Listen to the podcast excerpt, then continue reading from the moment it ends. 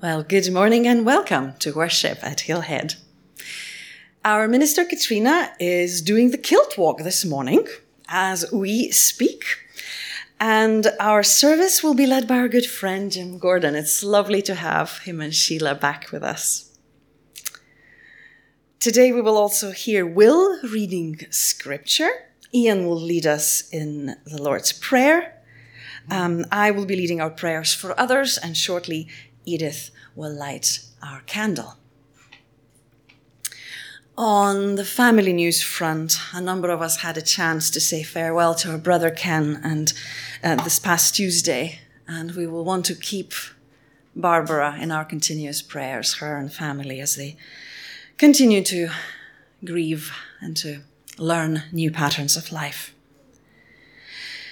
Please would you also keep in your prayers Tamara and Hannah and their boys in Germany. And if there are any other pastoral news or updates, please let us know. Katrina is not here this morning, but a number of us managers are here. Um, so do share if there is anything that um, you would like the church to know or to pray.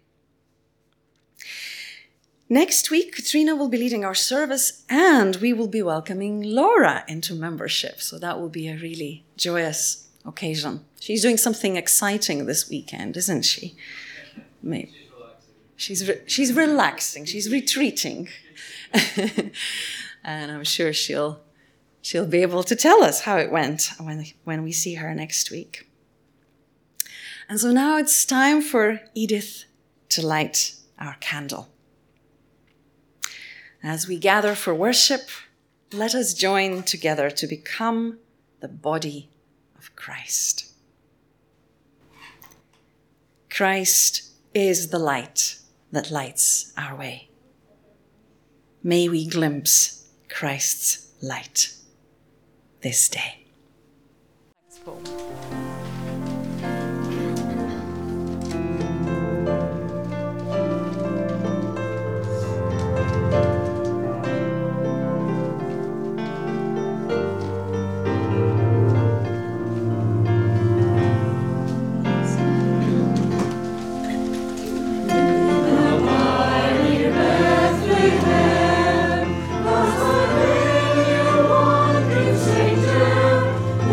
Precious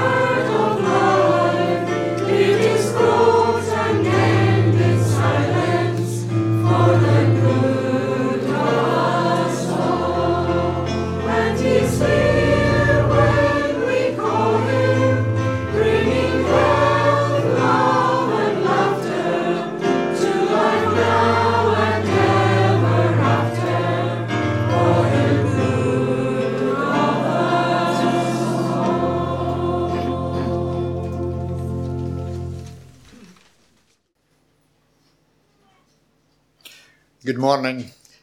It's a while since I was here, and I'm trying hard not to worry about what I said the last time, that it's taken so long to be able to come back. Uh, but we know the pandemic and various things got in the way. It's always a feeling of, of coming home, uh, coming to Hillhead Baptist Church. And I think it's helpful to say why I feel that way. Uh, and it is that I first preached in Hillhead Baptist Church in nineteen seventy. I think R E O White set that up. And I was a young student, and when I came around the church, some of the people who were there then are still here now. And there are almost lifetimes of friendship woven through that. So that's one of the reasons why I feel coming here is like coming home. And just an anecdote which I hadn't intended to share because it didn't occur to me, but I'm going to now. I've just been saying to Graham and Stewart that when I was fifteen and an upstart and a teenager at church under protest, and there because I had been in considerable trouble with various authorities and others, uh, and the preacher that Sunday was a man called Fergus Little. So for three generations, one way or another, I've known that family, and I could say that about a number of other families here. So for those of you who don't either know me or know the history of my relationship with the church here, these are part of the threads that began to be woven into a tapestry of a very long friendship between this community and myself. And I'm very grateful to be back with you. And thank you for the invitation. So we come to pray, and as we do, I hope you were slightly surprised at singing a first verse that sounded like a Christmas carol, because it's chosen because of its last verse. Bethlehem leads eventually to Calvary, and Calvary, surprisingly, leads to a garden and an empty tomb. And that line of sheer genius cleared his throat and ended silence. We're talking this morning about resurrection, but in order to get there, you can't bypass the brokenheartedness that lies at the heart often of human life, and that we bring to the one who is the resurrected, risen Lord, and offer that, that we may again learn to hope and love and rejoice. Let's pray together. God, our loving Father, the one in whose presence we feel safe, the one in whose love we are confident, the one whose purposes we trust. We gather together in the name of your Son, Jesus Christ, whom we have known as the Word made flesh and dwelling amongst us, whom we have learned is the one who teaches us what human life can be, how it can be lived, and how it can become the rich gift of life being offered back to the one who first gave that life to us. And we gather together in the communion of the Holy Spirit, whose love is poured into our hearts, and that love overflows into service in life to others.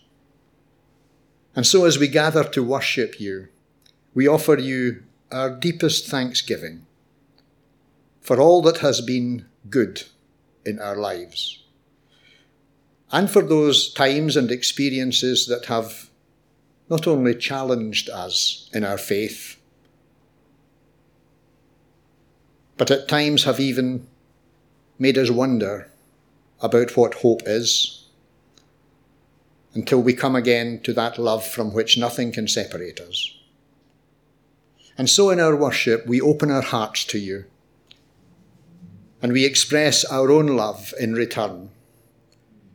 Thank you for the precious, beyond description gift of your Son, Jesus Christ. Thank you for the fellowship that we share with each other in him and with Christians all over the world and down through the centuries of time. Thank you for the work of the Holy Spirit in our life as a community of your people and in our individual lives as we seek to follow faithfully after Christ crucified and risen. We think of those who are not here today in person, but who gather with us and who are therefore part of the same communion of saints. And we ask that the blessing of the Holy Spirit may fall upon each of us and upon all of us. So take what we offer, little as it is, and as loaves and fish, multiply our gifts and our energy, our commitments, our faith, our hope and our love, and enable us to become those who distribute bread to the hungry and life to those who seek life more abundant. Lord, hear our prayer. Grant us your blessing. Open our hearts to your presence. Open our minds and our understanding to your truth.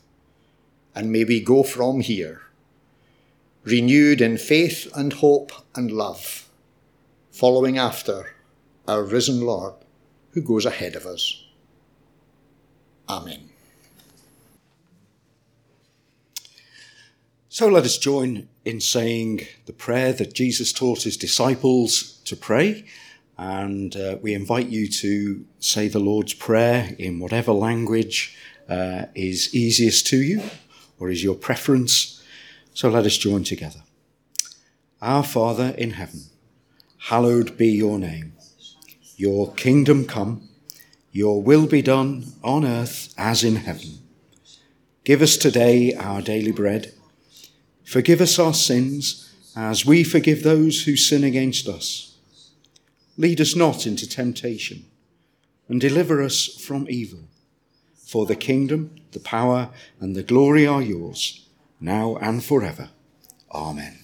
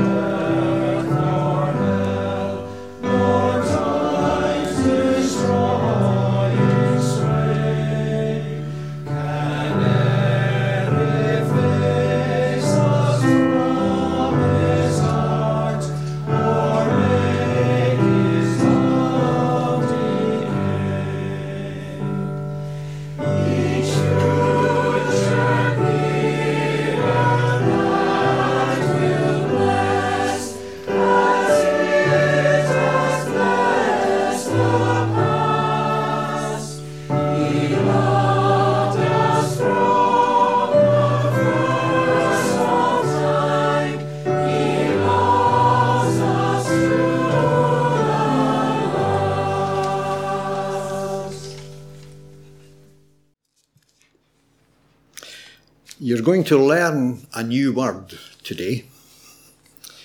It's not really a word, but it is a word. At least after today, you're going to know this word. I've always been fascinated by the Apostle Peter, because Peter was somebody who made a lot of mistakes, who had to apologize a lot, who put his foot in it and didn't always extract his foot from it. By the time you get to the end of Mark's Gospel, it's quite obvious that Peter is one of those people whose heart is huge, whose intentions are good, and who, when it comes to implementing his intentions, sometimes not so good.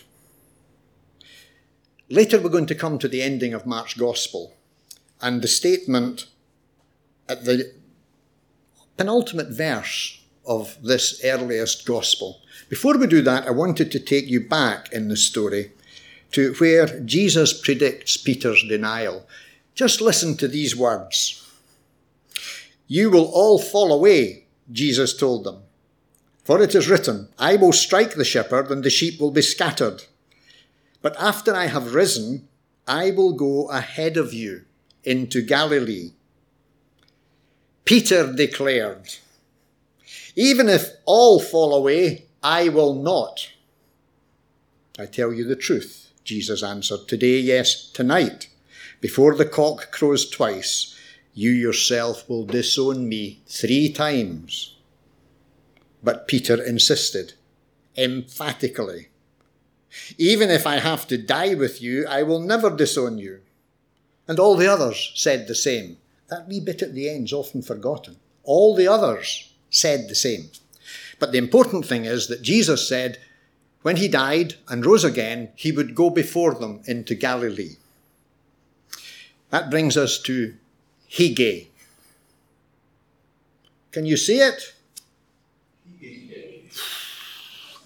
Right, now this is a resurrection affirmation. This is not the time to wobble. This is the time to feel confident that what you're going to say is a real word. Hige. Hige. Better. What you see is a studio study of a resurrection panel in a private chapel. The studio study sits in my study on a bookshelf. It's about... Sandy Stoddart is behind that studio study. The two angels. That kind of relaxed,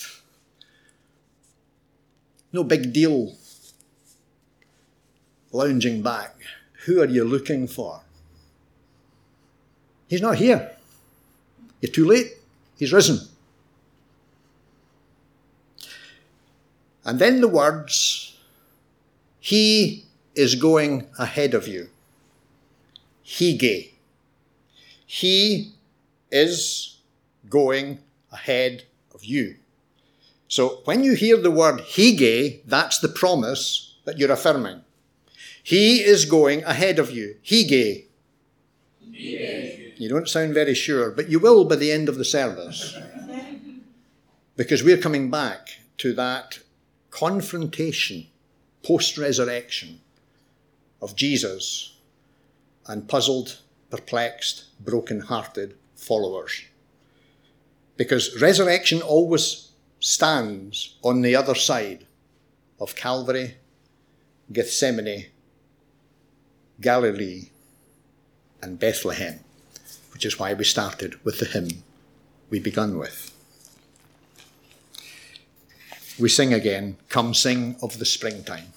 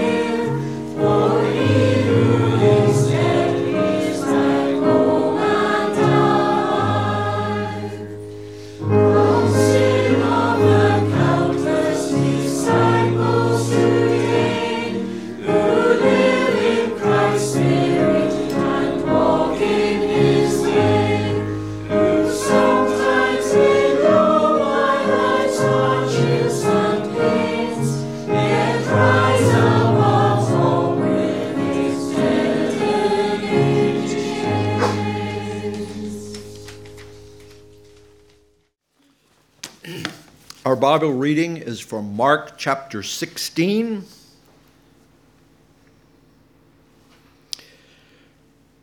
When the Sabbath was over, Mary Magdalene and Mary the mother of James and Salome bought spices so that they might go and anoint him. And very early on the first day of the week, when the sun had risen, they went to the tomb. They had been saying to one another, "Who will roll away the stone for us from the entrance to the tomb?" When they looked up, they saw that the stone, which was very large, had already been rolled back. As they entered the tomb, they saw a young man dressed in a white robe sitting on the right side, and they were alarmed. But he said to them, "Do not be alarmed. You are looking for Jesus of Nazareth, who was crucified. He has been raised. He is not here. Look, there is the place they laid him. But go tell his disciples and Peter that he is going ahead of you to Galilee. There you will see him, just as he told you." So they went out and fled from the tomb, for terror and amazement had seized them, and they said nothing to anyone, for they were afraid.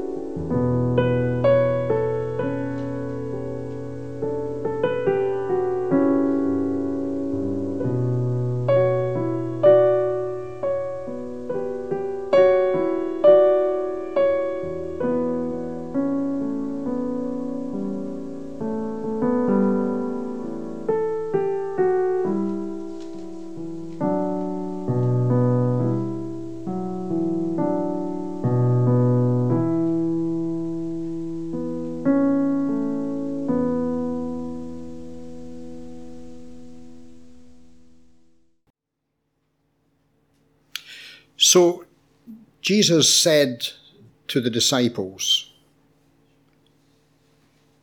that he was going to Jerusalem to die, and they would want nothing to do with him.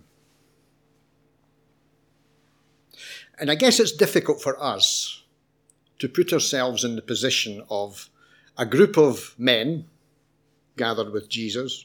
There were women there too, but they're not mentioned, who have invested their entire lives for the last several years in what Jesus is about. And here he says, not only that he's going to leave them, but he'll do so with them denying their allegiance to him. Trauma is one of the most disconcerting, disorienting experiences the human mind and spirit can experience when the world is upended because what made the world stable has been taken away. And when you're as upset as that, you don't actually listen to what's being said to you because your head is full of other stuff. And you can't concentrate. You have what might be called impaired retention. So I wonder if they'd taken time to think back after the crucifixion, to that conversation where Jesus said, "I will go ahead of you to Galilee." And as always, Peter promises more than he can deliver, because that's who Peter is. And he missed that important promise, it would seem. "I am going ahead of you into Galilee. You will find me there." And sometimes when life caves in on us, and it does sometimes, like Peter, it's hard to concentrate on what will bring life back to a stable equilibrium.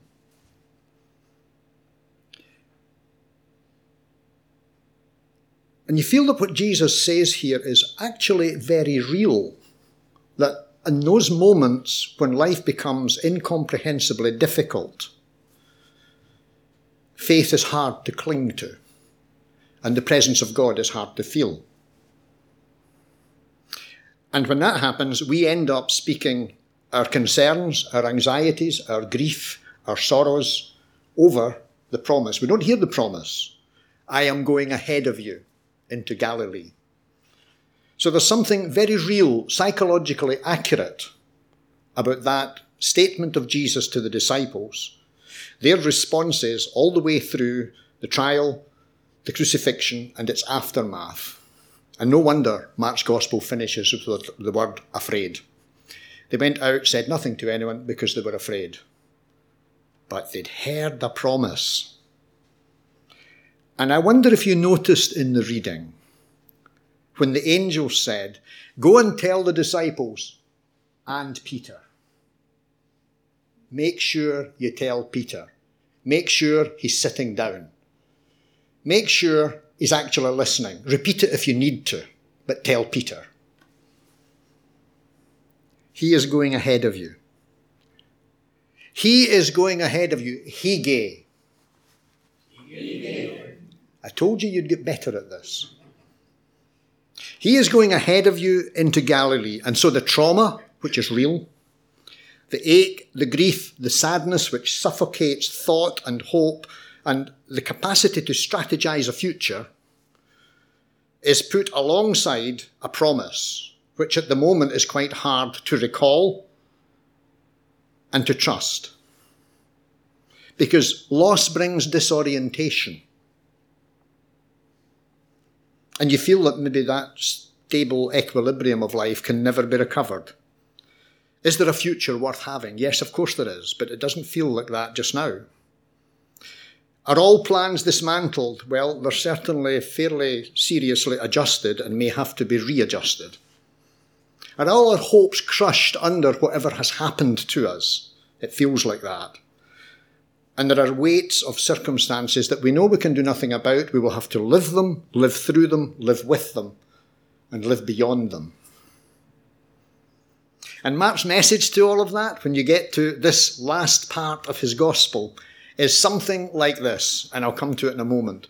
But first of all, you need to know that I have an apron at home, which sometimes I wear, usually when I'm cooking.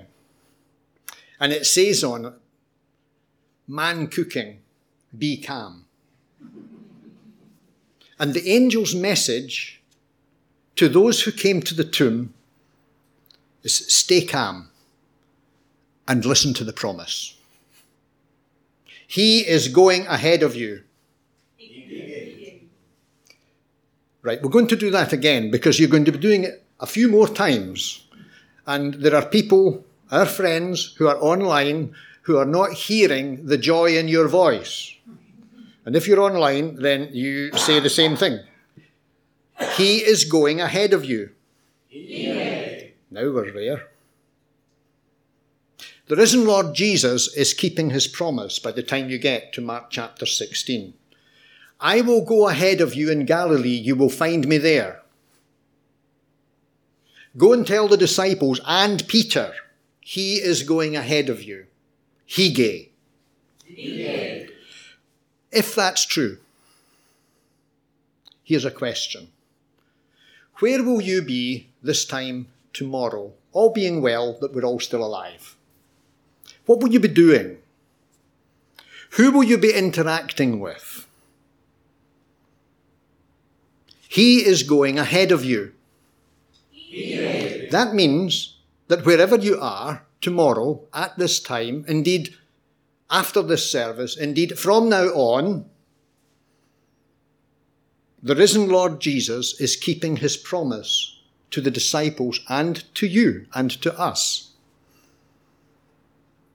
So look for him tomorrow and see him in the kindness of others. Look for him tomorrow and hear him in words that speak deep into who you are and deepen your trust and your faith in Christ. Or What about hospital appointments and medical appointments and tests and results? He is going ahead of you. Yeah. He is going ahead of you. Yeah. Right. Where you work, the anxieties and the pressures and the tensions of just having to get on with people again who are hard to get on with, or responsibilities that weigh heavier as the weeks pass, or deadlines that become stressors that are hard to bear. The frictions, the demands, the expectations, the sheer demandingness of the kind of work that some people have to do these days, and some of you are here, take a bit of carrying. So, he is going ahead of you. Amen. One that's quite close to home, I'm growing older. It's a long, long time since I heard Fergus Little preach that sermon on Joshua in nineteen sixty-six, December, I think. And you begin to notice certain limits to what you can do that you used to be able to do, to the range and energy that you're able to bring to bear on whatever it is you want to do. It's part of the way life is. It's part of being human, to grow older. And it's hard to like it. But you have to, because it's who you are. And you want to retain your independence, and you want to be the person who supports others rather than the person who is supported. And in all the anxieties that can sometimes arise out of how do we deal with our diminishing resources of energy and all that goes with that, he is going ahead of you. Amen. And then there's these relationships, you know, the ones that you're glad you have and sometimes you wish you didn't. Sometimes relationships demand more of us than we feel able to give. And I think of the stories of Jesus and the people that he related to, the people that he invested himself in, these disciples, the folk he helped. See that story about the woman and the throwaway comment, which is not a throwaway comment. She touched him, and Jesus felt virtue, energy, strength go out of him. All of us have relationships that do that to us. And thank God that we can sometimes be to others a source of strength and healing and guidance and companionship. And even if we can't do anything, to reassure them they're not alone in where they are or what they're doing.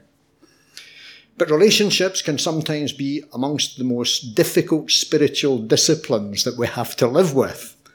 And that's true if you're a parent of children, or if you're children looking after parents, if there are grandchildren. There's this whole entangled mess of human relationships where your heart is held hostage by love. And so you'll keep on going, you'll keep on loving, you'll keep on helping and supporting, you'll keep on giving out of yourself so much as you can, because you're a follower of Jesus, and he is going ahead of you. Or maybe for some people, and certainly for a lot of people now, leaving school, going to university, graduating from university. Those pivotal moments in life where you make a choice and you hope that the choice you've made will bring you to the place that you dream of, because that's why you made the choice in the first place. And all the excitement and uncertainty of leaving home, of beginning to stand on your own two feet, whatever that's supposed to mean. But he's going ahead of you. Amen. I think it's important when we're reading this story of the resurrection that we always put it alongside the brokenheartedness of the crucifixion. And perhaps more than anything, the brokenhearted tension of Gethsemane. The recoil of Jesus from what lay ahead is not a failure of love. It's a profound understanding of consequences and what must be borne to bring forgiveness and life and to renew a broken creation. So bereavement is for all of us a hard place to be. The desolate country of grief and lonely places.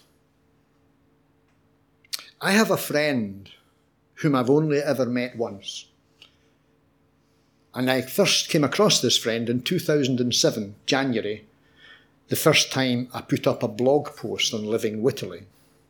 And Christine from Denoon was one of the first people to comment on those posts.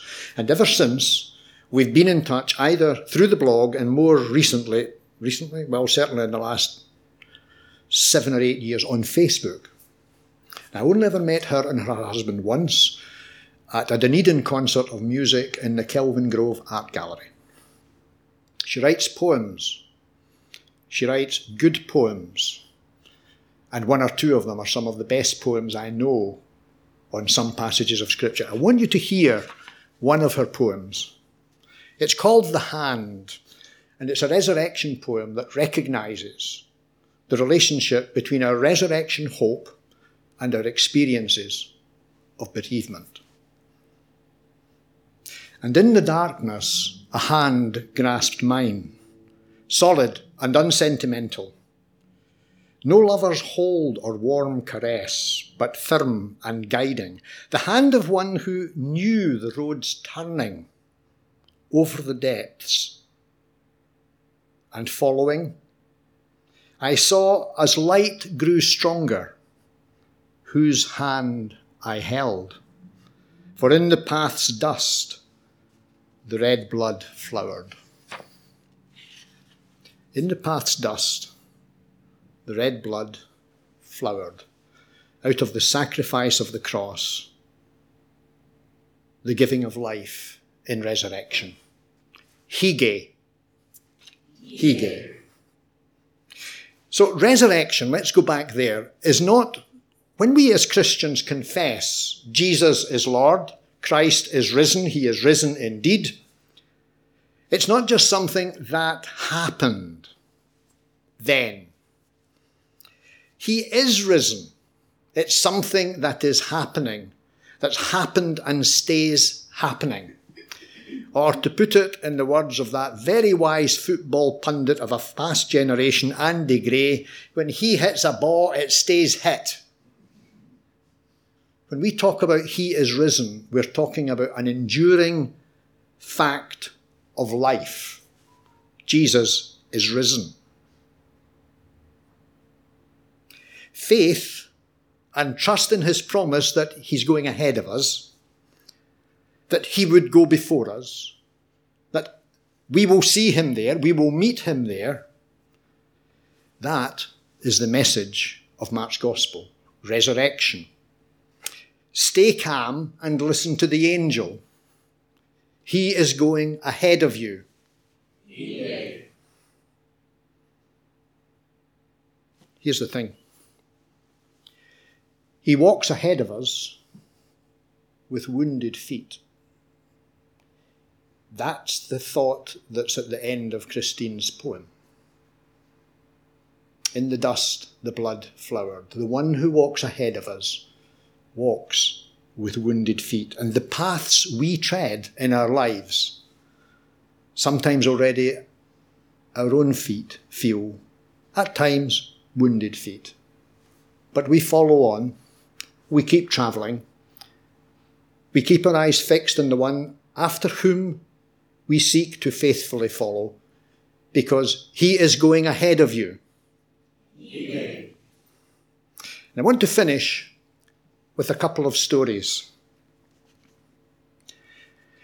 Alice White died just short of her hundredth birthday. She was a member in Montrose, but before that she and Bill had been minister in a number of our Baptist churches up here and down south. And in their retirement years, they moved around quite a bit because it was difficult to find a place where they felt they could settle and where they'd be near family. Alice once told me that she had written down one of the hymns that she wanted to have at her funeral. And she told me what it was. And yes, we sung it at her funeral. All the way my Saviour leads me. What have I to ask beside? Can I doubt his tender mercies?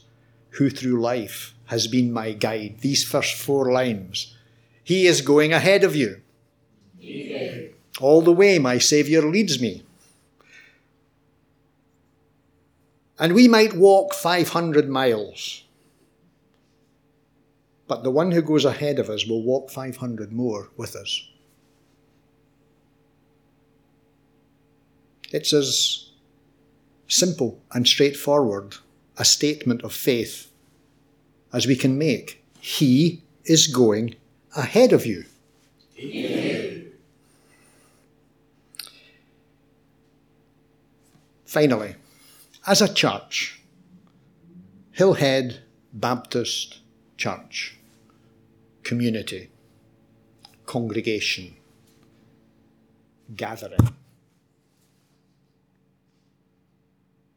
As you look forward, and you need to look forward, we all do, we come to a place in our own personal history and our history as congregations in Scotland, post-pandemic, in a world in twenty twenty-three that is seriously and dangerously destabilised, to ask the question, so what are we here for?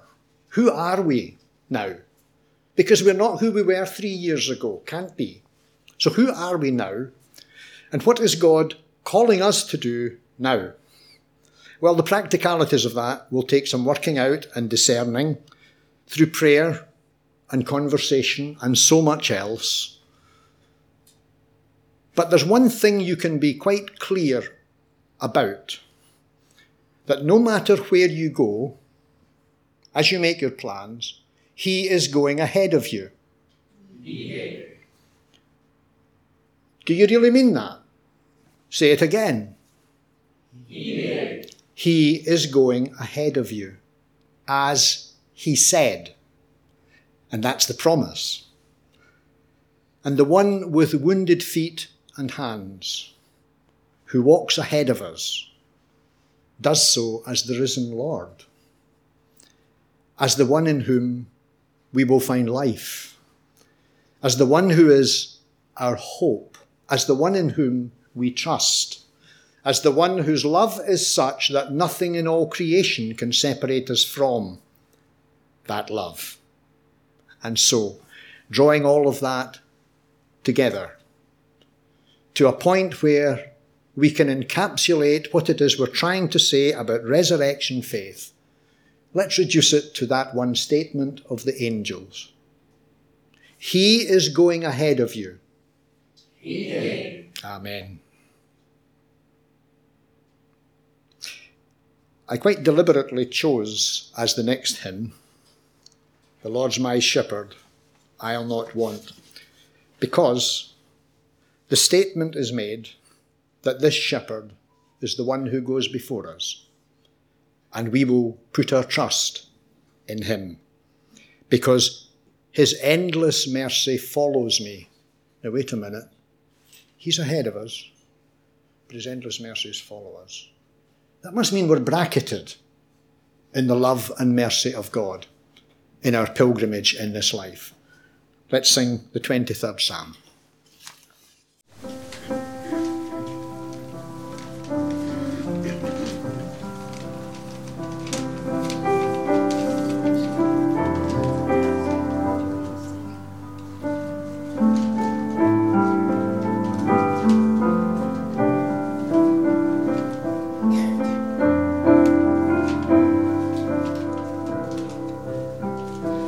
Lord, my shepherd, I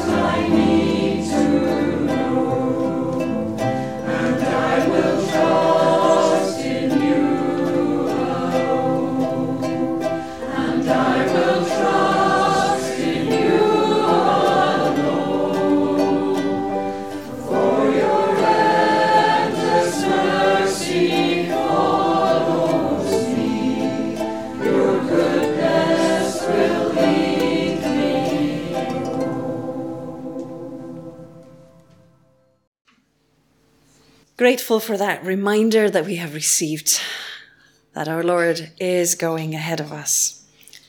We bring our prayers for others. We think of our world, our global village, beautiful in its variety, geographical and cultural, but also ravaged by conflict, climate chaos, greed. We think of Sudan, of Ukraine,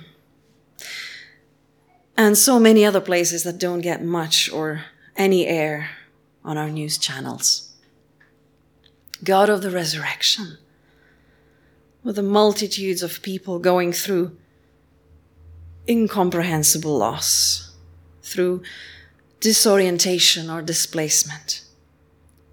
For these people, we cry for justice, for healing, for hope, for shoots of new life. We think of various organizations and initiatives doing their own bit to bring justice, to bring healing, to bring hope, shoots of new life. And we pray, as often we do, especially for the work of the B M S. We're asked to pray specifically this week for the B M S's Mission Personnel Operations team, as it takes a lead in supporting those who are exploring their call with B M S. We give God thanks for those who have heard God's call, for their skills to be used in some cross-cultural service. And we ask for prayers for wisdom and discernment in the application processes, for the candidates and for the B M S. As it sends people not just from the U K, but also other countries to serve God alongside their partners, let's pray that God would be raising up the right people for the right roles at the right time, in the right place.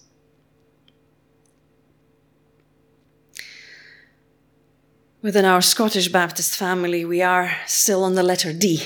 And so we pray for Drumchapel Baptist Church here in Glasgow, and for the Reverend Don Curry, specifically in his role as a chaplain for Saltcoats Football Club, for local Royal British Legion branch and Auchenharvey Academy.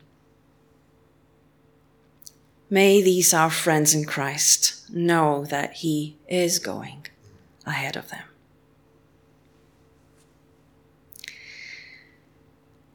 In our own community, we pray especially for the following people, thanking God for them and blessing each one of them as we hear their names or their roles. For the finance group, quietly doing essential work in the background. For Edith F. For Ehsan and Anis. For Rachel F. and family. For Paul F. For Lily. For Clifford. For Laura, Dave, Rory, and Arthur. For Katrina G. For Jenny and Richard.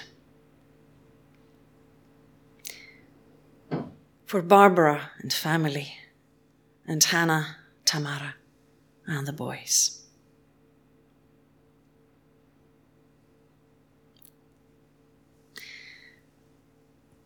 O God of the resurrection, we also bring our very selves to you. We might have some idea where this week might take us, but only you really know what's awaiting us. May we know indeed that Christ is there ahead of us. May we know that not only with our minds, but with our whole being. Shepherding God, we ask your blessing upon all those with whom we shall share the road this week. For those who find it hard to get going and those who never want to stop. For those who have a lot of company and those who travel alone. For those whose journey is local and those who have far to go. For those whose route is familiar and those who find themselves in new, perhaps disorienting places. God of all journeys, make us attentive to our surroundings, gentle to our fellow travelers, patient in times of delay, curious amidst changes, thankful in all circumstances, as we travel towards you, our home. Amen.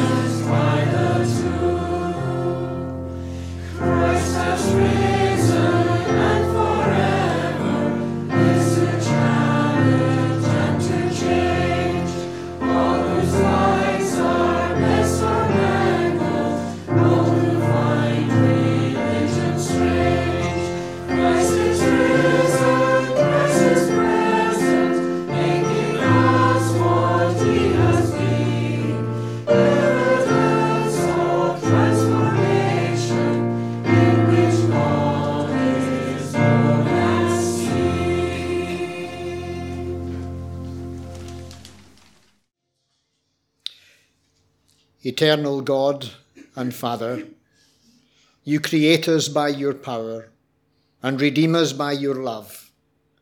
Guide and strengthen us by your Spirit, that we may give ourselves in love and service to one another and to you, through Jesus Christ, our risen Lord. Amen.